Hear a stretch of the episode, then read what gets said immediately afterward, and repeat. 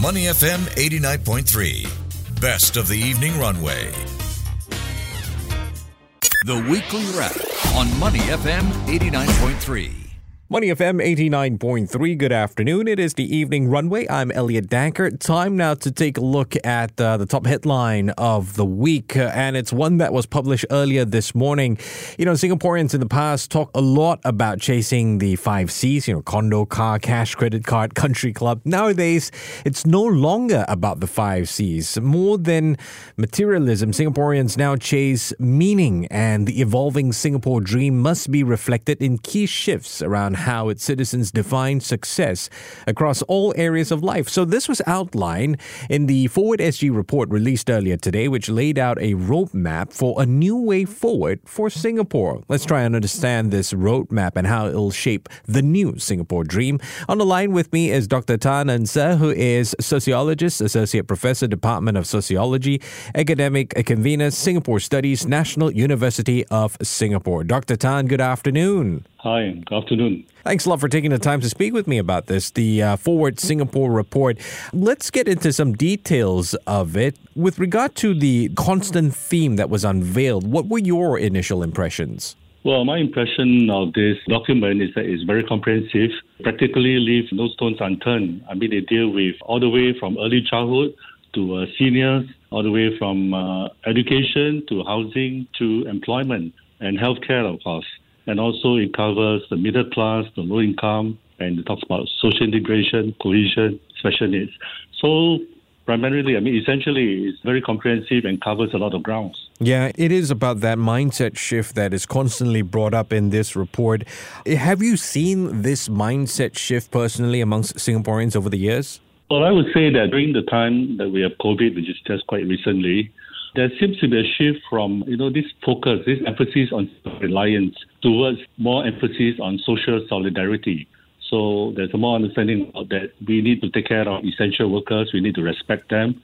Uh, we also need to take care of the low income who probably suffer much more compared to the middle class during the COVID period. Yeah, yeah, it's a lot of post COVID reflection in that sense, and, and, we saw it documented in a lot of media reports as well. Doctor, could I get your thoughts on how this will create a new Singapore vision? And what exactly would constitute to that new Singapore vision? Be kinder? Well, I think, uh, among other things, as I mentioned earlier, I mean, it's about social solidarity, it's about collective responsibility, even as we encourage Singaporeans to be self motivated to uh, take charge of their life, their healthcare, for instance, and their education.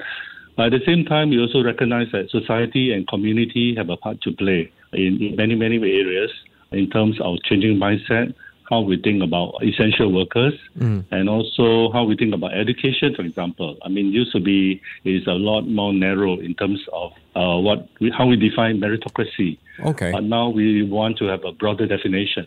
Okay. And I know you mentioned the part about supporting families. That, of course, is in focus with regard to this report. Do you see this having an effect on the fact that we've got a bit of a declining population, the fact that we've got an aging population as well? Could this be a spark in that sense? I mean, definitely, uh, aging population is like the elephant in the room, right? Yeah. yeah, I mean, it's something. I mean, it has got implication for not just healthcare, but also in terms of re-employment. You know, for uh, seniors who decide mm. to work a little longer in order to support their whatever lifestyle they desire.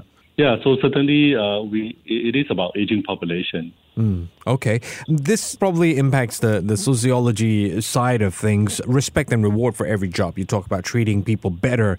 Is this meant to have an effect on, say, your job security, or just, you know, on a very, very basic level to inculcate that sense of being considerate? I don't think we really deal with job security. I mm. think for the hmm. longest time, we always talk about, I mean, in the old days, we talk about lifetime employment. Correct. But nowadays, we talk about lifetime employability. Right. In other words, we need people to keep on reinventing themselves, upgrading, retraining, you know, so that they'll always be relevant to the economy. Mm-hmm. But doctor, it's more than just reinventing yourself, right? There has to be that mindset where employers they look at it and they're able to appreciate that you've reinvented yourself. For example, doctor, I went back to school at the age of 40 and finally got my degree. Now, some mm-hmm. people appreciate it, but I have personally seen others go like, huh, why you wait until 40 then you go back to school? You know, mm-hmm. that disconnect Well, I think that from the perspective of employers, right, they should recognize that, you know, if a person go for upgrading, get a new diploma or degree, what is important is also whether are they able to, you know, value add mm. to the organization mm-hmm. they work for. So it's not just a matter of the getting a paper qualification, right. but whether are they able to, as I said, value add to the organization. Right, right. See beyond grades, which is something also that's talked about, right? Embrace learning beyond grades. I, I personally feel that this might be quite a tough one to crack. The education system, doctor, how do you see that playing a part? The education system's point is to make sure you get your good grades, but how can the education system itself make sure you have that mindset to learn beyond just getting grades?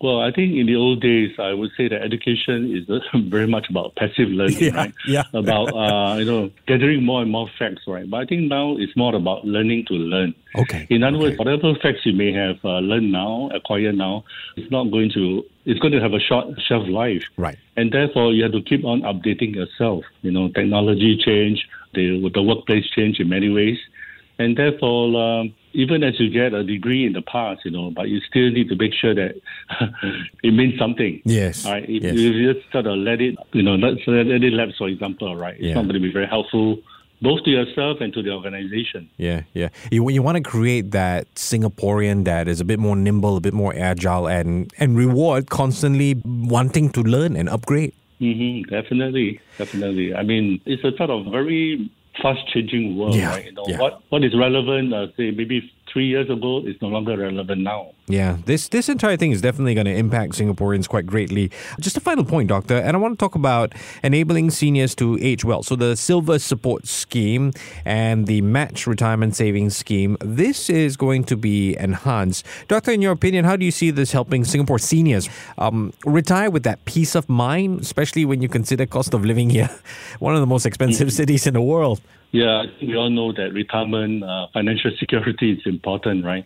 And we also know that you know previous generation, or now the current seniors, some of them actually don't have enough yeah. uh, for retirement. So whatever support you know from the government, from the budget, I think is welcome. And of course, this can't be the only support, right? I hope that it also comes from the community, and that also families can continue to be able to take care of their own just to squeeze this one in, um, how important is it that this is coming from the fourth generation leaders of our government? Well, it's absolutely important. I think the previous generation of leaders, right, they have their own problems and challenges yeah. to cope, to take care of, right? Yeah.